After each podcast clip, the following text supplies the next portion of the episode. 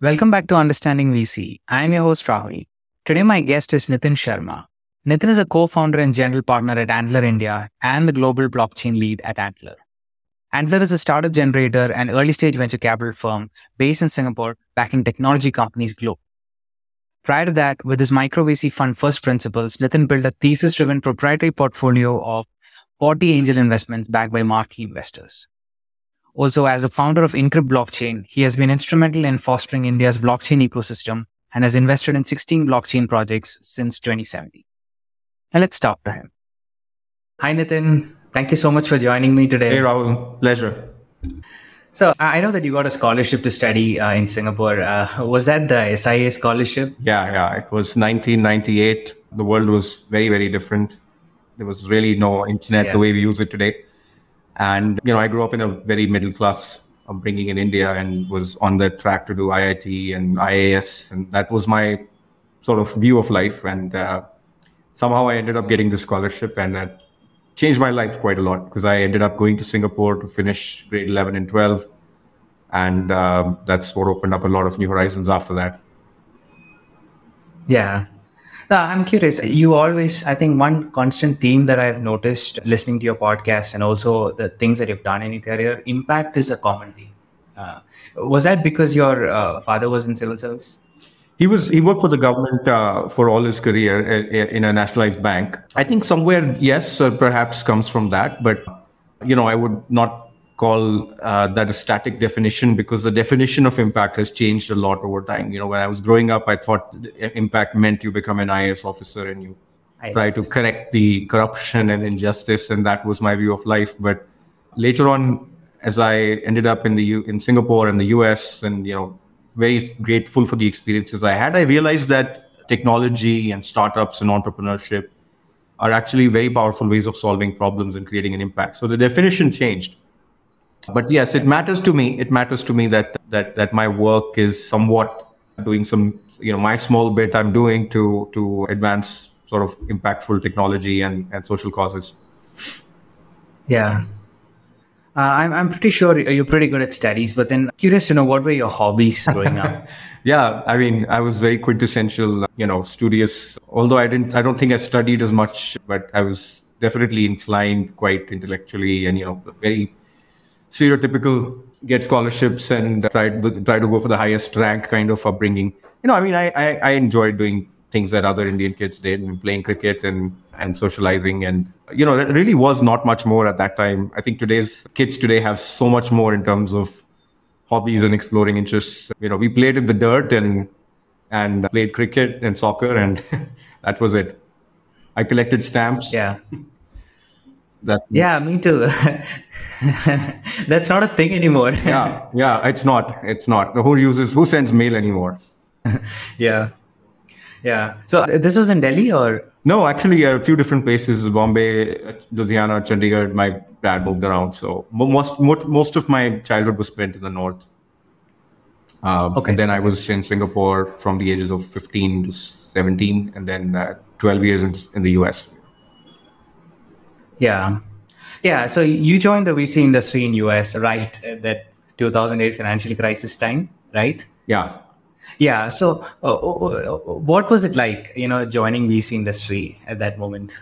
Yeah, like, it's a you know it's very strange because a lot of people who've entered investing in venture in the last decade or so have had a very singularly uh, upbeat experience. You know, things have just gone up, yeah. up, and up, and a lot of young VCs don't really know how to navigate a downturn. I was not looking for a job in venture venture was a real cottage industry about 15 years ago. I thought I started my career in, you know, I, I did engineering, economics, math, a triple major in college in Los Angeles. And then I started in mergers and acquisitions for tech companies in San Francisco at UBS. And my worldview at that time was, oh, you know, I'll maybe end up in private equity or a hedge fund. But because I was in this in the valley, you know, you couldn't escape the the, the lure of sort of startups and tech, and Facebook was just taking off. And so, uh, on one hand, we were working with multi-billion-dollar deals with you know Rupert Murdoch and News Corp selling assets, and on the other end of the extreme, I saw we were dealing with pre-revenue, pre-product startups. But that part fascinated me quite a lot. And I assumed venture was a place where old people who had sold companies went and deployed their own money. And, you know, from an information access, knowledge, network perspective, it was a very closed industry. It is very different today. But at that time, I wasn't looking for a career adventure. As it happens in life, most of the best things are serendipitous. And New Enterprise Associates was one of the largest, the actually the largest VC fund at that time. And only a few funds like Sequoia, NEA were expanding to do larger deals. And that's where they felt someone young could come in and help, right? Because what do I, as a 25, 28 year old, have to teach anyone about running a business? But, but when you start doing larger deals, some of that skill set can be helpful.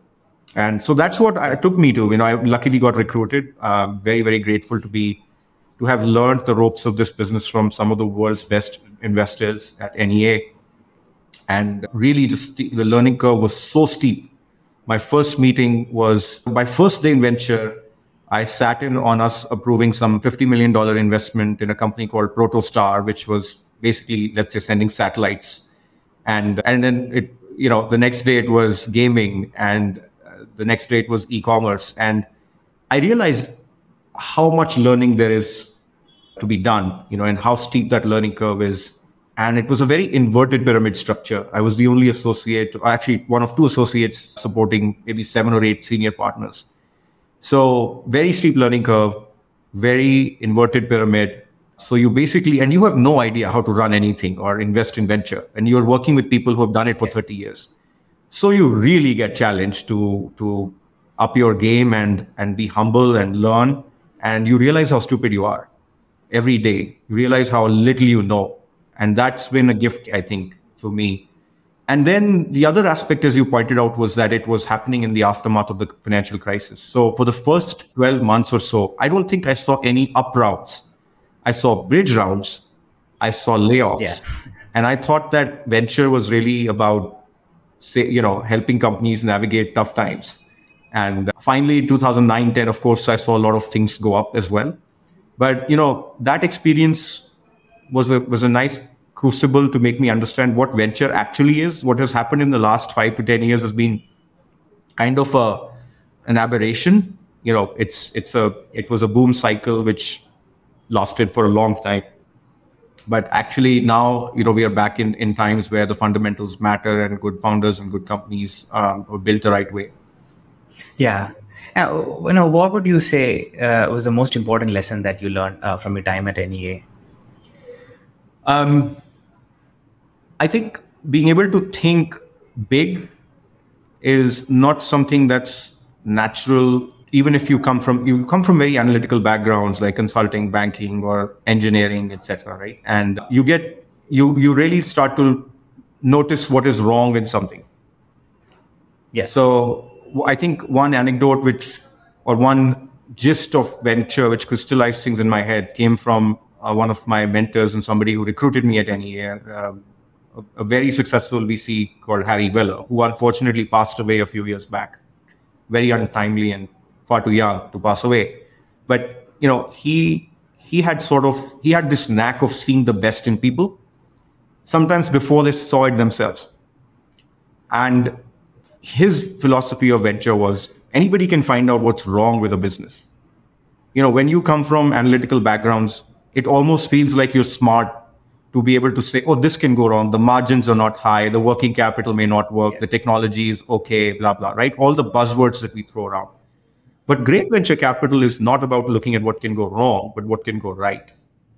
And to be able to imagine if it goes right, how will the world change? Will it really disrupt an industry, a value chain? Will it create a new category?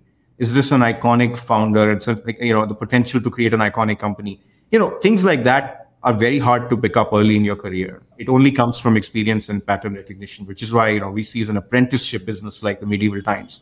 You know you had these guilds and apprentices and I think that what Harry taught me or what my time at NEA taught me was adventure kind of comes down to two things, right? If that founder, if what they he or she is saying is right, if they if everything goes right, what does the world look like? Is it big enough?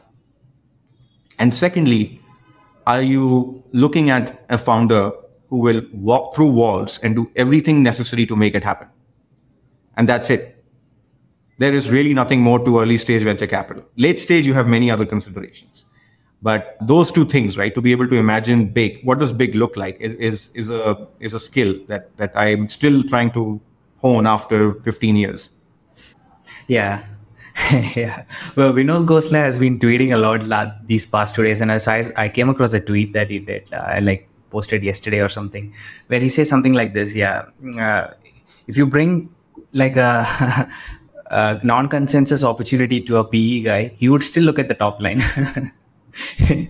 he will not still be, I mean, his argument at least is that he'll not be able to see the, the how big this can get. Yeah. Uh, how different uh, is it like becoming a VC in the US when compared to uh, becoming one in India? So, you know, one of the things I did after my initial period at NEA where I finally learned how to analyze investments at venture and also start to earn the trust of founders. You know, I think there are three phases. One is you you learn how to become you learn the basics of venture investing the next thing is you try to learn the ability to support, influence founders, and add value. You know, I know that's a cliched thing, yeah. but a lot of it comes from operating knowledge. So I'll share another anecdote. You didn't ask me this question, but I will still answer it. One of the things I did, we, I led our first investment in edtech co-led our investment in a company called Everfi on the East Coast. And I then went and worked at Everfi for a year. And I just wanted to understand what it is like to build something. Because, you know, I had in banking and VC, I had seen the side of writing memos and making models and sitting in these very plush offices. But I went from that to a garage, literally a garage. We were just funded at, you know, with a sizable series A, but it was literally just a team of five or six people. And and I went through the that phase of a hyper growth phase we quickly went to 50 people, acquired a company that I found on uh, in Boston, and I wore some hats, including sales and product, for a few months. And so, and I got my ass kicked. I failed a lot, and I realized how hard it is to build something, and how it, easy it is to analyze and criticize.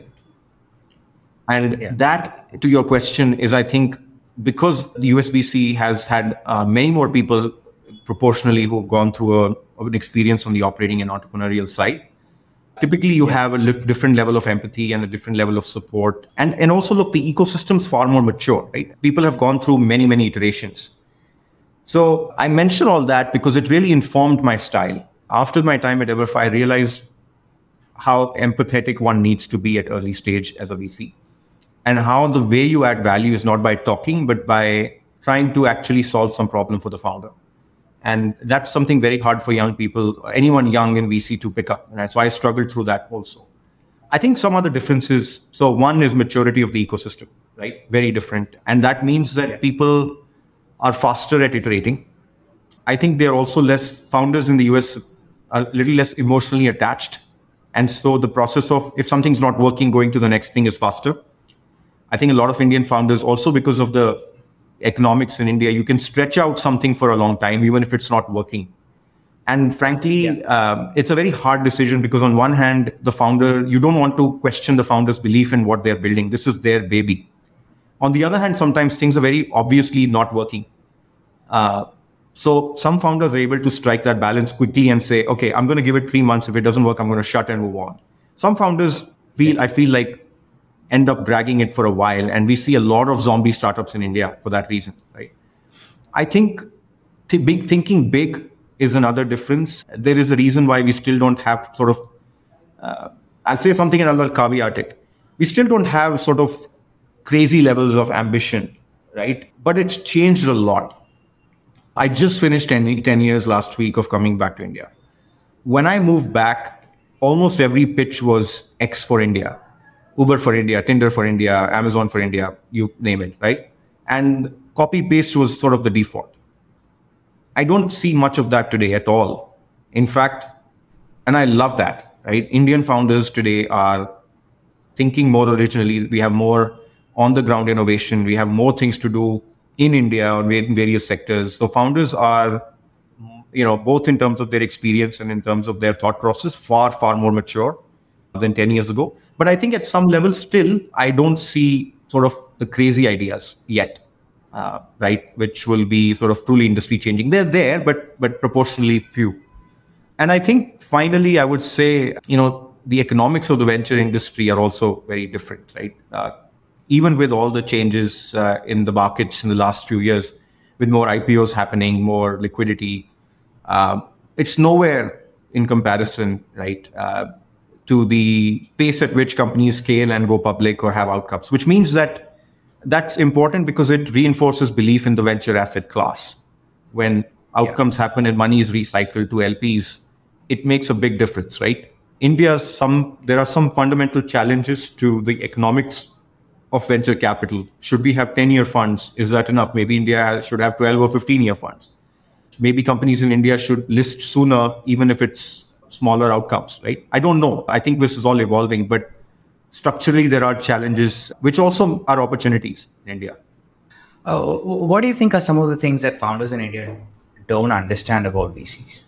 That's a good question. I do this workshop for our residency founders at Antler.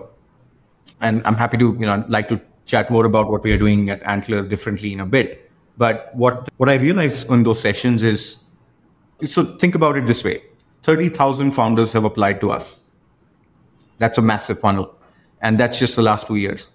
And we've invested in maybe 40 companies, right? So you can imagine that 99% of the time we're saying no. I mean, more than 99% of the time. So, and, and this happens across the board at other VCs in different ratios. And so a lot of founders are very disillusioned, right? Why? I have a good idea. I can have a good business and why why would a VC not fund me? And it creates a really negative image of venture, and some of it is justified, but some of it is not. I think what entrepreneurs don't understand is the math of venture capital, the math that goes into the thinking about how a fund is constructed, and and the LPs on the other hand who fund venture funds, what the expectations are, right? So I, I do this one or two hour session where I walk founders through okay if any sales process you should know your customer in a in a in the vc sense do you understand your customer's mindset? What are their numbers? What are their constraints? Who have they gotten their money from? What do those investors expect? And when you go through this right um, to cut to the chase you realize that venture capital is fundamentally aviation or rocket fuel. And and people have heard that analogy but don't internalize it. It's meant for a certain type of business trajectory. You don't put aviation fuel in, in, in a car or auto rickshaw. There's nothing wrong with a car or auto rickshaw. There can be great businesses built a certain way, but venture forces a certain trajectory. You have to become big, big with uh, with a capital BIG, and fast. So the combination of big and fast is not natural to most businesses, and especially in a high friction, low trust country like India. So very few things can generate the kind of returns. And I don't, um, Nithin uh, from Zerodha pre-tweeted the last week uh, something about TAM and overestimation of TAM, and that's something which has also been a hot topic for for a while. And I think he's partially right. I mean, largely right. India TAM and India scaling for a lot of businesses doesn't fit the way venture returns can be expected. You know, when you look at what needs to happen in a five to seven year time frame. And I think if founders understood this better in India, they would look at whether venture is right for them at all. And this obsession with ventures needs to stop. I think we have glorified venture too much in India. Like, I don't find VC to be that glamorous, honestly. I don't know why so many people. I think it's a service profession. I think you are serving founders. Um, and raising money is like being at a petrol pump. And you refuel and you move to the next stage. And so I don't think that a funding round is necessarily that much cause for celebration. It's you don't celebrate every time you go to a petrol pump, right? So I think I think venture funding, venture rounds, taking venture capital is being far too glorified. It, it it is right for a certain kind of business. And it is wrong for most other kinds of businesses. Unfortunately, it is the general paucity of other options that make people look at VC and then they get disappointed when either it doesn't match or even if they get funded, then the VC tries to force a certain growth trajectory. And that's not natural to the business in most cases. So it's not an easy problem to solve. I think in, we need many more other types of funding models. But look, I can only do what I can do from my vantage point in VC, and I would advise founders to think very hard before they before they sort of go down the VC path. Yeah, yeah. So you, you worked in a edtech sector. I, I just want to go back to uh, edtech for for a bit. We're curious to know why you're interested in edtech in general. And there's also that question, especially in the US, whether that's a venture backable sector. So I, I I became interested in it again. Like most things in my life have been accidents. Uh, in 2010 or 29 2009 i was reaching that third phase of my journey and like as an as an associate. Say okay what are the new spaces i can look at? Now i was at a fund which was one of the largest in the world and there was nothing that i could as as a young guy find. But it occurred to me that we had a trillion dollar sector where NEA had not done much and for good reason ranging from regulation to sales cycles etc and that was education and so I started to see that there were some very large online businesses, like from the University of Phoenix's to virtual schools that had come up in the US.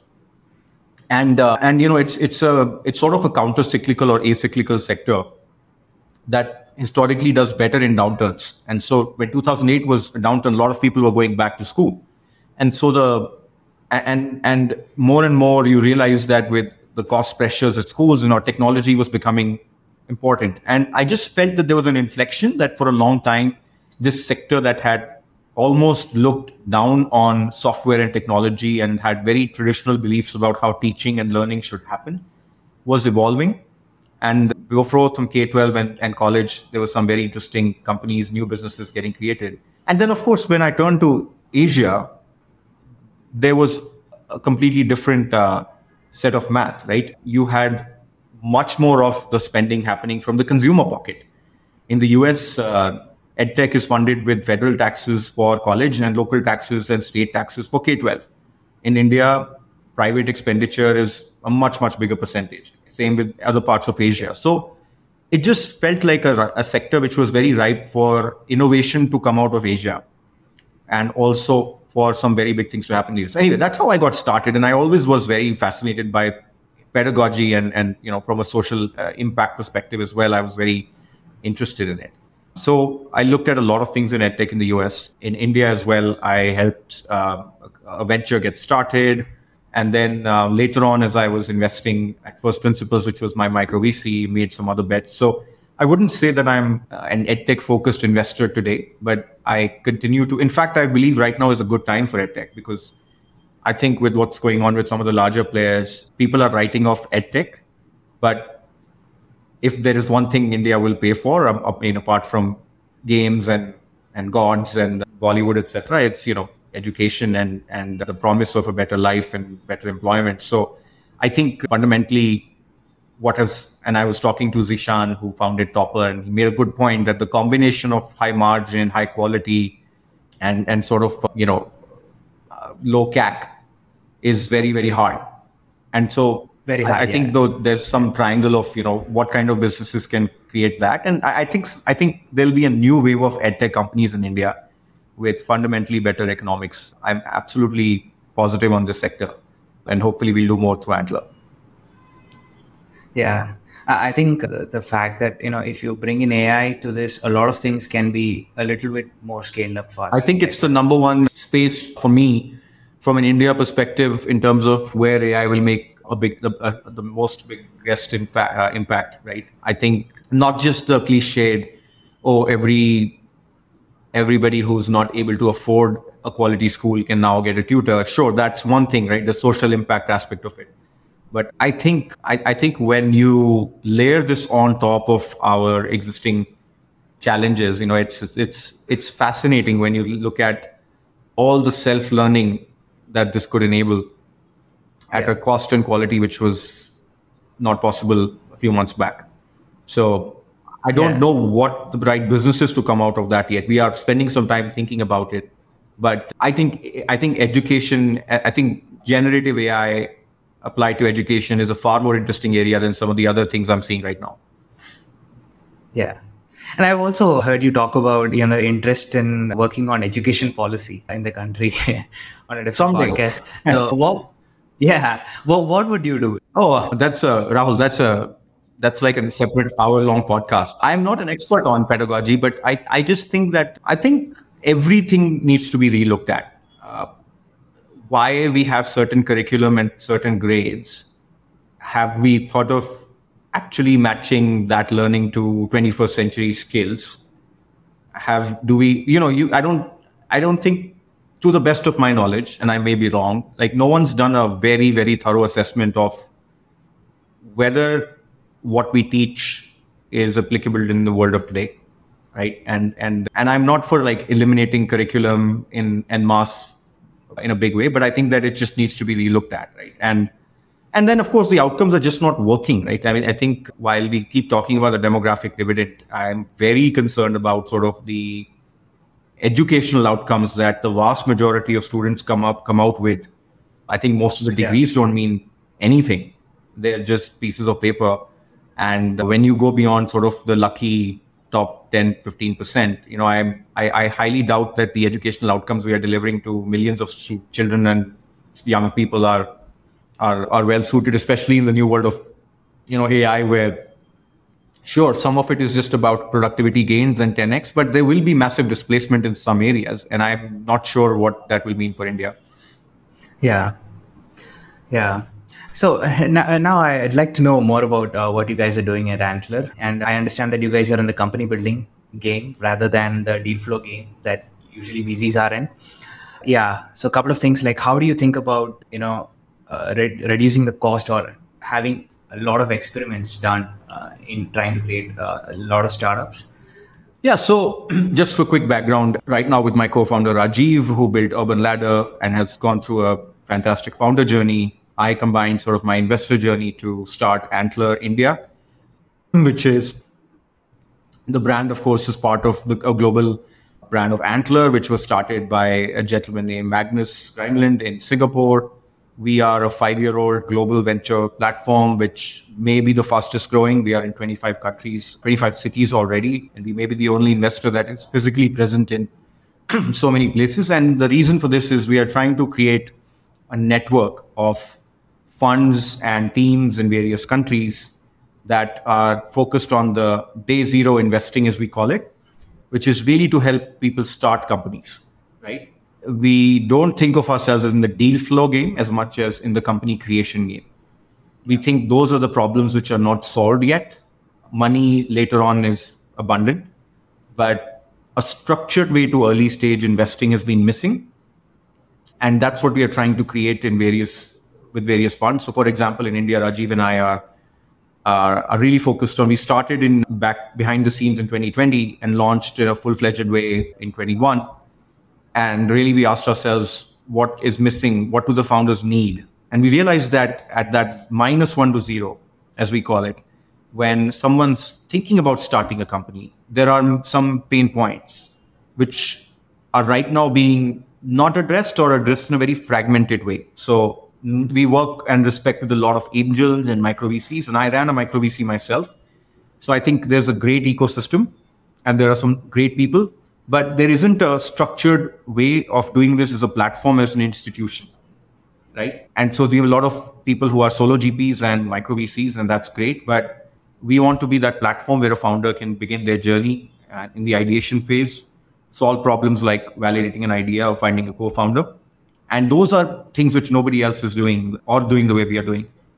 And then we also become their first believer at pre-seed. Uh, we give them capital before sometimes a line of code has been written. And these are, you know, significant amounts like 300K, 350K, sometimes yeah, even before they finalize the co-founder or an idea.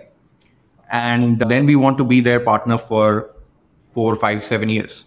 So we have a capital structure that allows us to invest in pre-seed and seed from this fund, and we have a continuity fund that can also invest in series A's and B's in those companies. So that's a little bit about, and and the the other part of it is plugging all of them into a very global network on day one. So yeah. we have a lot of founders building in India for India problems. We also have a lot of founders building for the world from India in areas like AI and SaaS, vertical SaaS, dev tools, climate, Web3 infrastructure. And in all these areas, the world is very different today than it was five or 10 years ago. If you started a company five or 10 years ago, you may have had the mindset of like building a certain product for India, building a team for India, and then thinking about going global. Today, you have Gen Zs become founders.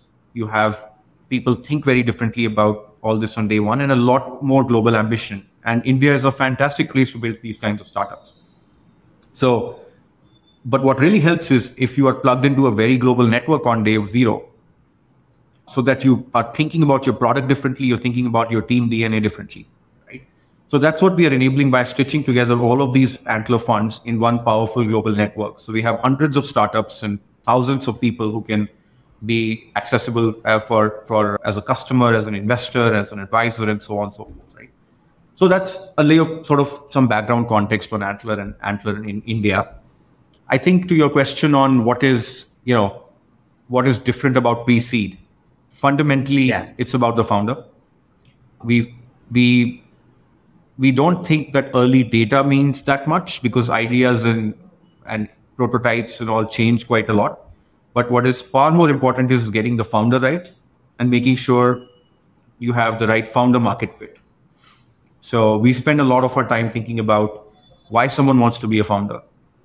What is it that they're what makes them the best founder for the kind of venture that they want to build? And have they really thought through uh, who the right co-founder is and so we focus a lot more on these foundations before the building is built. And and we think that th- that's a very very important phase. And if you can go in with a lot of clarity and conviction around the why of why you're doing it and the who of who you're doing it with then the what and the how becomes easier. Yeah. And you're mostly looking for future founders in colleges or no, I mean, we, we want to democratize entrepreneurship. We really do. And that's sort of the mission of Antler. So uh, I'll give you some examples. So, you know, 30,000 uh, applications from all over India, a lot of people from tier two, tier three cities also. We, we really try really hard to start with no bias around founder backgrounds.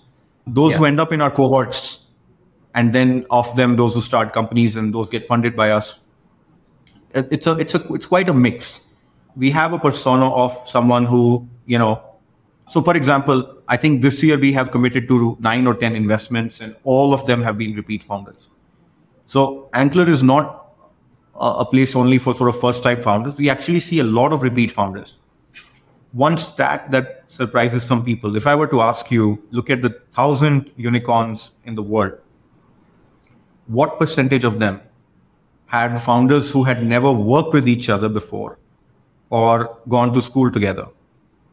Because conventionally, people will think that most successful companies are created by a, a team that went to school together or worked together. And so you, maybe your guess will be like, oh, maybe 80%, right?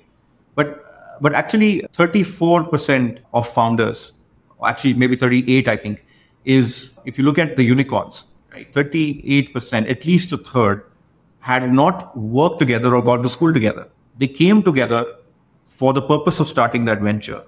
And then they got to know each other for a few months and started working together. And that's what we are trying to create here, right? With, with what's called the Antler India residency. So in the residency, you have individuals who come in from various backgrounds. Some are first time founders, some are second time founders. You have some young folks who've spent two or three years in a startup and now want to start you have another persona who are like directors or VPs at unicorns who want to start. You also have some people who spent a long time in a corporate career and not been in a unicorn who have some unique insight and want to partner with a tech co-founder to start something. So it's a mix, Rahul. It's quite a mix. We don't start with any bias. I think great founders can come from any of those backgrounds. We also have something called the Antler India Fellowship, which you talked about, I think, which is specifically for college founders. That's a grant we give it's not, some people call it the Thiel Fellowship of India. That's nice, but it's not meant to make people drop out of college. It's meant to give them a grant to experiment. And, and then if they want to pursue a venture, then we, we can look at investing in those ventures as a first believer. But it really is yeah. money for them to go to their mom and dad and say, listen, mommy, I have this, these folks who've selected me out of 2,500, 3,000 people, they've selected five or six I'm one of them. And they are giving me some money, which is, let's say, one or two years of salary. So Yeah. please let me just do my startup and I don't want to work in a job. And you know, that kind of gets over the fact that a lot of students have financial pressures or may have a loan and that gives them their parents like confidence to support them as well. So that that's sort of our initiative to democratize entrepreneurship outside of you know IITs and BITS also. We have a lot of students from them from there, but we also have students applying from 700 other colleges in 375 cities all over India. So uh, it's quite it's quite a range. Yeah. So beyond democratization, the goal here is also to reduce the cost of, you know, you can call it these the experiments of trying to build a startups, right? Uh, do you see it that way, or Yeah. So I know you asked that earlier. Um, that that is part of the goal, right? So it it happens in a few ways. One part of it is again the team. You know, you can run the same experiment with the wrong co-founder and it will fail. So I think one way we try to minimize the risk and maximize the speed is is the right kind of team coming together. By the way, just to be, we also invest in existing teams, in, you know, directly. It's not that we only invest in individuals and make them form teams. That's one way. That's the residency, and we also invest directly in teams which are existing teams. But so one is the team. The second is the cohort itself becomes a very powerful way of getting feedback. So one of the things that you notice is if people are just sitting in a cafe and ideating on something and organically talking to a few customers. And they don't realize that they could do this faster and more efficiently. You put that you put 60 70 80 of these people in a cohort in a very structured setting and you set some timelines they draw a lot of inspiration and support from each other. So the cohort itself becomes a mechanism for them to test their hypotheses get feedback from other founders and and move faster? And then the third thing is sort of idea validation in a structured way involving our team. So the I mentioned the session I run, which is around venture backup scalability. Rajiv does the session. Our team members are mostly many of the leads are ex-founders themselves. So we do a lot of you know, in a three to six month time period, we do a lot with pretty much every team that gets formed to give them feedback very quickly on what makes their idea less venture scalable or more. And of course, we don't force any way of thinking. We just tell them this is what's going to be a risk. And, and I think sometimes founders have really appreciated quick feedback so that they don't go down and waste three to six months and running into a wall, right? Because we have seen so many similar situations. So you can share that pattern recognition. And I think so as a combination of those three things, we certainly feel that your clarity of validating your ideas is, is strengthened in this process.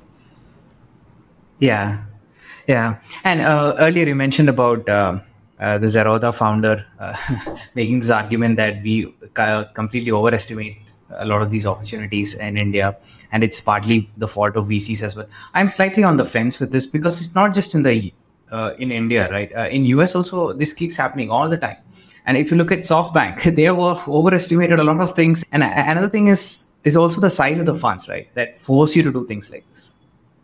Yeah, agree. Agree with all of that. But, but there's another argument that you made where you mentioned last year that we are overestimating the number of opportunities. Uh, that uh, I, I believe uh, is true because you know at any given point of view you can't have a. I mean, if you look at historically also, there are not many large out- outcomes beyond. Yeah. certain So look, it's, you know, as they say, India disappoints both the optimist and the pessimist. I think a lot of things in India are overhyped in the short term and underhyped in the long term. So, and look, I think I talked earlier about structural problems in terms of venture returns, how fast companies go to public markets, all of that. But I am I'm obviously one of the biggest believers in, in the India story. And I, I think that those things will also correct, right? I I I try to be balanced about it, but I think we have to be very optimistic. And you know, venture and startups require somewhat sometimes even slightly delusional optimism, right? And I think that I, I look at a lot of counter examples where change has come faster than you would realize. I mean, UPI fintech being probably the best example, or also just how quickly behaviors have changed around at least the top 5 10% of India, urban India, right? Around technology adoption. I mean, I look at five to seven years ago, if there were so many naysayers about nahi India mein chalega, right? It will not work in India. Consumers will never on shop online uh, in that way. Brands cannot be built on you know digitally in India. How will people trust a new venture startup? You know, the big conglomerates will destroy everything. There is no opportunity for venture backed startups talent in India is not good enough, right? We can never build world class companies. India can only be a services destination. You know, all of that is junk, right? So I, I think that I think either extreme of sort of, you know, thinking, hyping India too much or, or, or not believing that some of these things are possible is, is incorrect, right? So I actually have a belief that in five to 10 years, we will be very positively surprised in some areas. And what gives me confidence is also how quickly physical infrastructure is is catching up to the digital infrastructure, if you will, right? Like I think India has probably, at least in in the major cities now, you know, we probably have the world's best digital infrastructure or comparable in many cases, right? Uh, payments and logistics and delivery, you know, e-commerce, etc. We don't have physical infrastructure that's world class, but I think it's catching up a little bit, you know, faster than what had happened in the past. So, and then you look at what's happening in the world geopolitically and all of that, right? So, I think I'm more bullish on India than I was earlier uh, in, in, a way, yeah. right? And we, we, we, I'm very bullish on some of the new things that are coming out in digital public infrastructure, like ONDC, and you know, we've we've very gone very very early, and we've published a thesis and done some investments already in that area I don't know for sure if 100% I can guarantee that all the stars will align to make ONDC or e-commerce as decentralized as, as it can be. But I think if it does, then you have a very, very significant um, tide that can lift many, many boats. So I think you have to look at what new is possible rather than look at the constraints, right? One other example, which I, I think right now Web3 is obviously dead in people's minds, but I still look at look at Polygon. You know, one of the beliefs for me has been India was in the 90s we were a services economy. Uh, I mean, on the tech side at least. We started to move towards horizontal SaaS, which was cheaper SaaS, cheaper than some US alternative. Not necessarily better, but cheaper. Then you went into areas like developer tools and vertical SaaS and consumer brands where it's not just cheaper, it's better or sometimes it's not even cheaper. And but one thing that's not happened is India has not created a platform company. So you go from services to yeah. products, but not platforms. Yeah. And trillion dollar companies are all platform companies, the Microsofts of the world or Amazons of the world. And how far is it before India creates a platform company? And uh, Polygon, I think, is the first example of the potential of that happening, right? In, in Web3 to start with. And I think it can happen in many other areas over time. And digital public infrastructure from India provides an interesting template. So, yeah, I mean, I, I think, long story short, I agree that venture is sometimes not right for most opportunities in India. I agree that TAMs are overestimated. I agree that you have fewer billion, multi billion dollar ideas coming out from the founder universe right now. But I think there is plenty of other evidence that should make you bullish and continue to believe in, in the India story. Yeah. And uh, you mentioned about the lesson that you learned from NEA, uh, but job of the VC is to be see the optimistic side of things, right? And to see where early stage. the possible. Yeah, the early stage part. Yeah. yeah. I mean, believe in great founders and just support them and let just watch what happens. And you have to be you know venture as a career is a very strange career. You have to be very very patient. If i since i've been waxing philosophical on a bunch of things i'll i'll give you some tidbits on this as well right? It looks like if you think about venture it's a very strange career which is why i don't i, I advise most young people to not consider venture. I stumbled into it and i love it and i'm now at a stage where this is what i do but I encourage most people to think harder about operating businesses and building something rather than getting fascinated by venture because it's a it's a very strange career with very long feedback loops.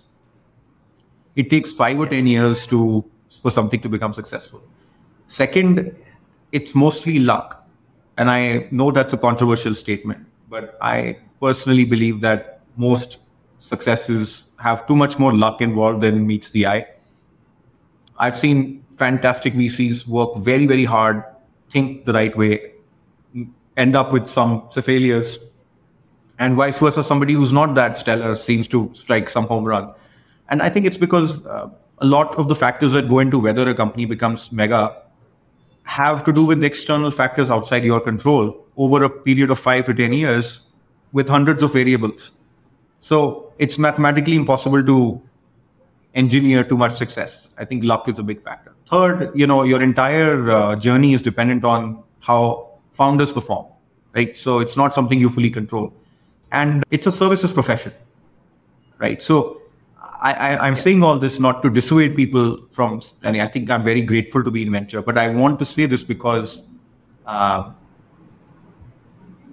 I think too many people have the wrong impression of what VC is, at least early stage. So you should know all this. And even then, if you feel like this is the career for you, should you go into it? right? Not because it is glamorous or because you, I think any VC, especially young VCs, if you think about like, I, I see a lot of cockiness sometimes. And I'm like, why? Like, you are not the main reason why, or even sometimes not even a reason why a company becomes successful. Like, you are just a facilitator and a check writer, and you're a petrol pump gas, petrol pump, petrol pump employee. Yes. Okay. And that's wonderful. There is nothing wrong in that. But that's what you are, right? So, I see a lot of young VCs sometimes have. A, I mean, look, I've, I've I've just been humbled over the, over the years, and I don't think there's any reason for cockiness in, in the venture world. So yeah, it's yeah, but you're right. I mean, that job of the VC is to still believe despite all of this. Yeah, and uh, you mentioned uh, ONDC, so and uh, Web three. So uh, I see a parallel between uh, Web three and ONDC. Um, any Web3 marketplace, at least in theory, can unlock a lot more of value than the existing marketplace, right? So, uh, love to know your thoughts about uh, ONDC. A great question, very nuanced. Yes. See, ONDC doesn't start with decentralization as the goal. ONDC, I think, in my mind, starts with the idea of uh, enabling all the various sellers who are not selling online today to come online and to enable a different value chain and a different cost structure. I don't see it as sort of starting with the thesis that a certain M, certain e-commerce company is bad and it needs to be disrupted. Uh, so that's a very important thing to understand. Uh, some people think yeah. that ONDC is anti-Flipkart and anti-Amazon. I don't see it that way. Uh, I think there is a lot more win-win that can be created for the existing players also. Um, now, with that caveat aside, yes, both Web3 uh, theoretically and ONDC theoretically essentially create a decentralized way of doing commerce, for example. I, I think Web3 introduced this concept of bootstrapping a network effect and getting community participation before you build a business and raising from that community almost and making them stakeholders in that common infrastructure. And I think that's a very interesting, powerful idea. Uh, and I think we hopefully will have a world where more businesses will be built that way. And I continue to be a big believer in Web3 in general. But this part, I'm a little less sure about today because what ends up happening is that you don't align incentives correctly to bring the right kind of people to support your business. So most of these tokens are, I mean, 95% of them will go to zero. It's a matter of when, not if. And one of the reasons is that you don't have a high enough overlap between people who hold these tokens and people who are using your product. So there's too much speculative activity. There's too many people, both on the retail and the investor side, who are not actually believing and participating and building this in the right way. and the community part becomes very, very noisy, etc. Right. So what I find interesting is that ONDC, on the other hand, at least think of India as a starting point, it may not have these behavioral challenges. It may have other challenges, but it will not have this behavior change challenge. It will have more of a ease of use challenge and perhaps some kind of top down push from large companies coming on or the government doing something more or folks like Nandan and the ONDC team, you know, with so much experience and impact that they've created, being involved may be a catalyst to get it started. And if it doesn't have the same behavioral challenges, speculative, all of those aspects, then then this one has some positives to maybe realize value sooner that doesn't mean that I'm writing off Web3. I continue to be a big believer. I just think the funding mechanism and the community mechanism is not correctly working right now. And it's too much noise and too much irresponsible scamming of people that has been happening.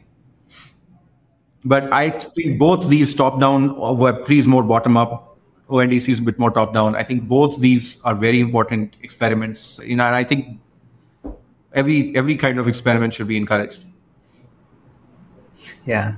Uh, the one challenge I see with ONDC is that people associate a particular uh, place that they shop at with someone, some sort of brand, right? So you you uh, purchase from Amazon because you have some sort of uh, trust in them.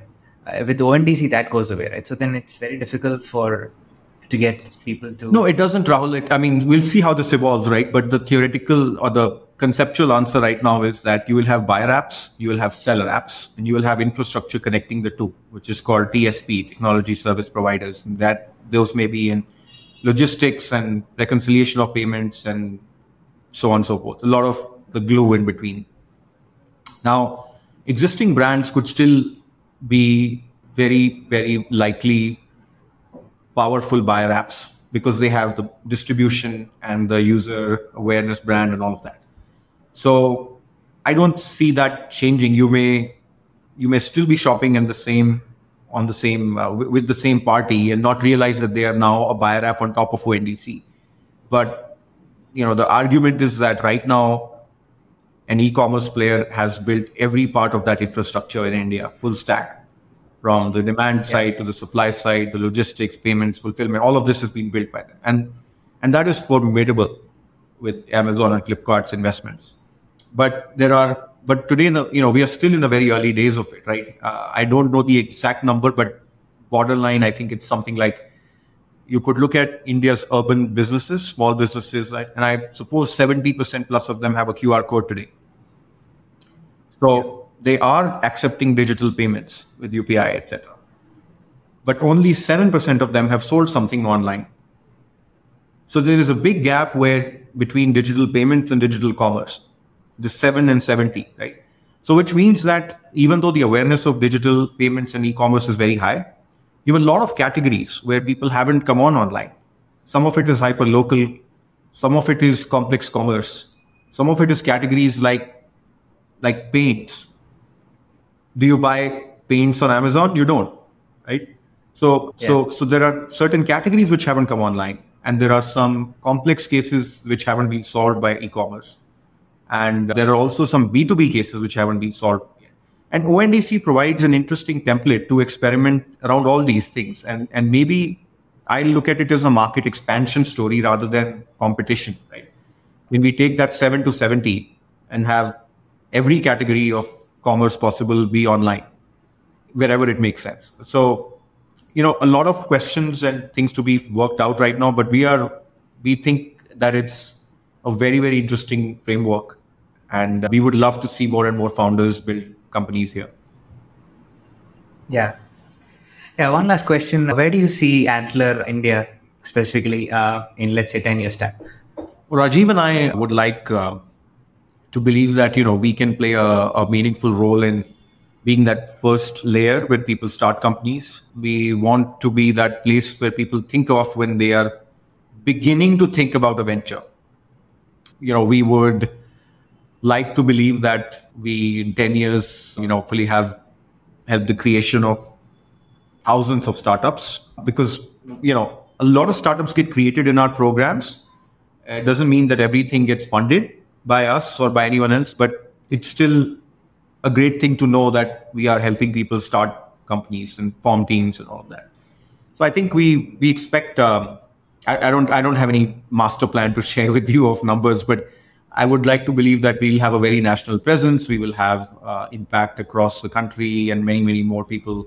You know, thousands of ventures hopefully getting started, and hundreds getting funded by us and and then finally also that we build a very powerful way to connect indian founders into a very global network so that on day one if you're starting a company in mental health or digital public goods or ai or web3 you know that you are immediately accessing 20 other founders who are building something similar in other markets and you're building your community online and offline so that you start with a very powerful family almost. And you are also hopefully finding through our platform your first customers. If we can deliver this kind of value, I think it becomes a very, very powerful way for founders to jump from that minus one to zero and zero to one. And then we hopefully will continue to support them for many more years in their journey. It would be nice to also, you know, look in 10 years, be able to say that we've, we've democratized uh, entrepreneurship for certain types of founders who don't get fund, who haven't historically been catered to in, in a specific way. So it could be college students, could be, you know, we'd like to see more women founders, many, many more. And we'd like to see more people from smaller cities also apply and, and get funded. Yeah. Uh, this is wonderful, Nitin. Uh, thank you so much uh, again for taking the time to do this. Absolutely. Likewise. Thank you, Rahul. Really enjoyed the chat.